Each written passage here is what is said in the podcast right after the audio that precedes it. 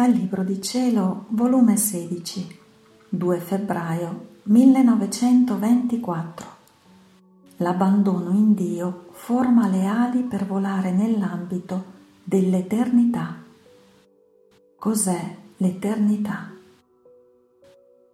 Mi sentivo molto oppressa per la privazione del mio dolce Gesù e per altre ragioni che non è necessario scriverle su carta ed il mio amato Gesù, muovendosi nel mio interno e stringendomi a sé per darmi la forza che mi sentivo soccombere, mi ha detto,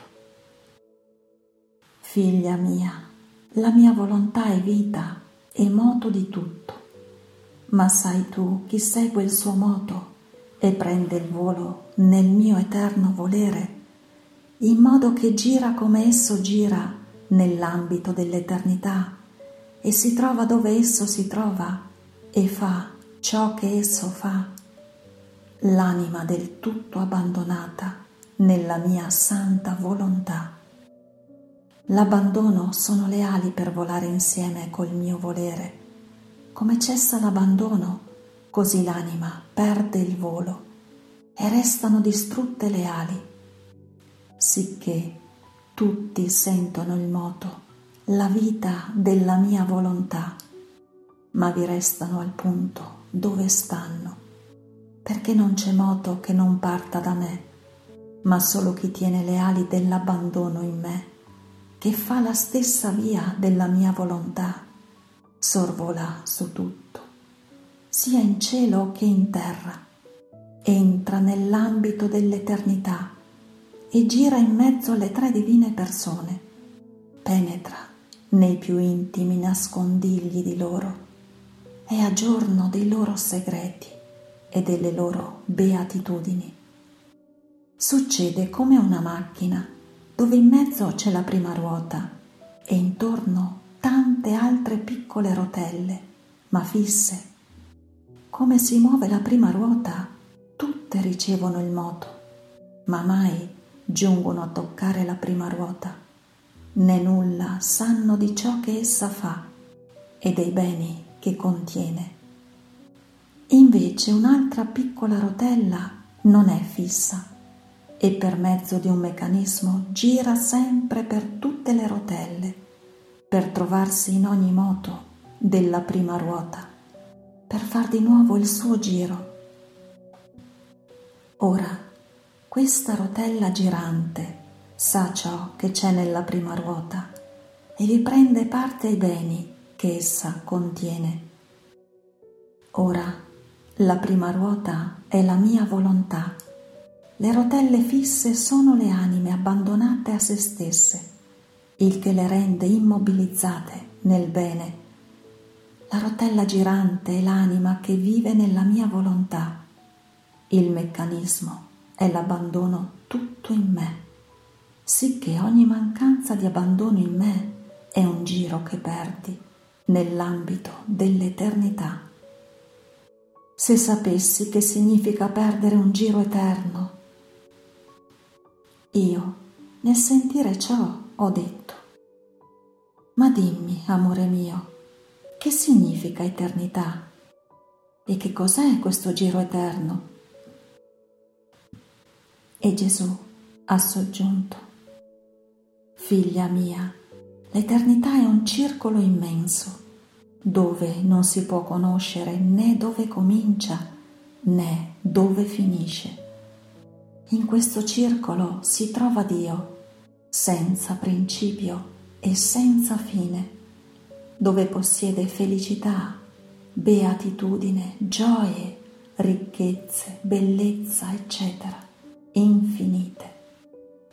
In ogni moto divino che non cessa mai, mette fuori da questo circolo dell'eternità nuove felicità, nuove bellezze, nuove beatitudini, eccetera. Ma questo nuovo è un atto non mai interrotto, ma uno non è pari all'altro. Distinti tra loro i nostri contenti sono sempre nuovi. Sono tali e tante le nostre beatitudini che mentre ne godiamo una, un'altra ci sorprende e sempre e mai finiscono. Sono eterne, immense al par di noi e ciò che è eterno tiene virtù di far sorgere cose sempre nuove. L'antico, le cose ripetute non esistono in ciò che è eterno. Ma sai tu chi in cielo prende più parte a quel nuovo che mai esaurisce? Chi più avrà praticato il bene in terra? Questo bene sarà come il germe che gli porterà la conoscenza delle nostre beatitudini, gioie, bellezze, amore, bontà, eccetera.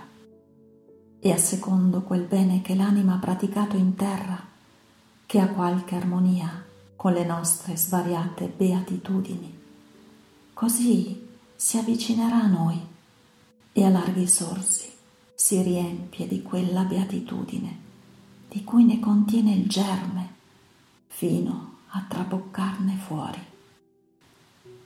Di tutto ciò che contiene il circolo dell'eternità, queste anime ne prenderanno parte e invece dei germi acquistati in terra ne saranno riempiti. Succederà come ad uno che ha imparato la musica, un lavoro, una scienza. Suonando la musica, molti ascoltano e godono, ma chi capisce, chi sente penetrare nell'intelligenza, scendere nel cuore tutte quelle note di gaudio o di dolore, sentirsi come riempito e vedere in atto le scene che la musica esprime. Chi ha studiato, chi si è affaticato a impararla, gli altri godono ma non capiscono. Il loro godimento è il suono dell'udito, tutto l'interno ne resta digiuno.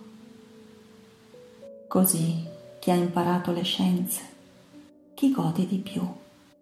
Uno che ha studiato, che ha logorato la sua intelligenza sui libri, su tante cose scientifiche, oppure chi le ha solo guardate. Certo, chi ha studiato può fare dei giusti guadagni, può occupare posti distinti, invece l'altro può godere la sola vista se vede cose che appartengono alle scienze, così di tutte le altre cose.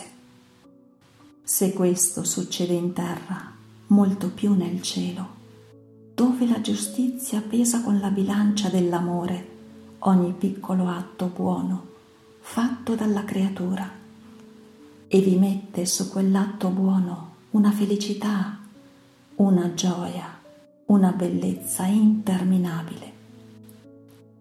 Ora, che sarà dell'anima che avrà vissuto nel mio volere, dove tutti i suoi atti restano come un germe eterno e divino? Il circolo dell'eternità si riverserà talmente in loro che tutta la celeste Gerusalemme ne resterà stupita e faranno nuove feste e riceveranno nuova gloria.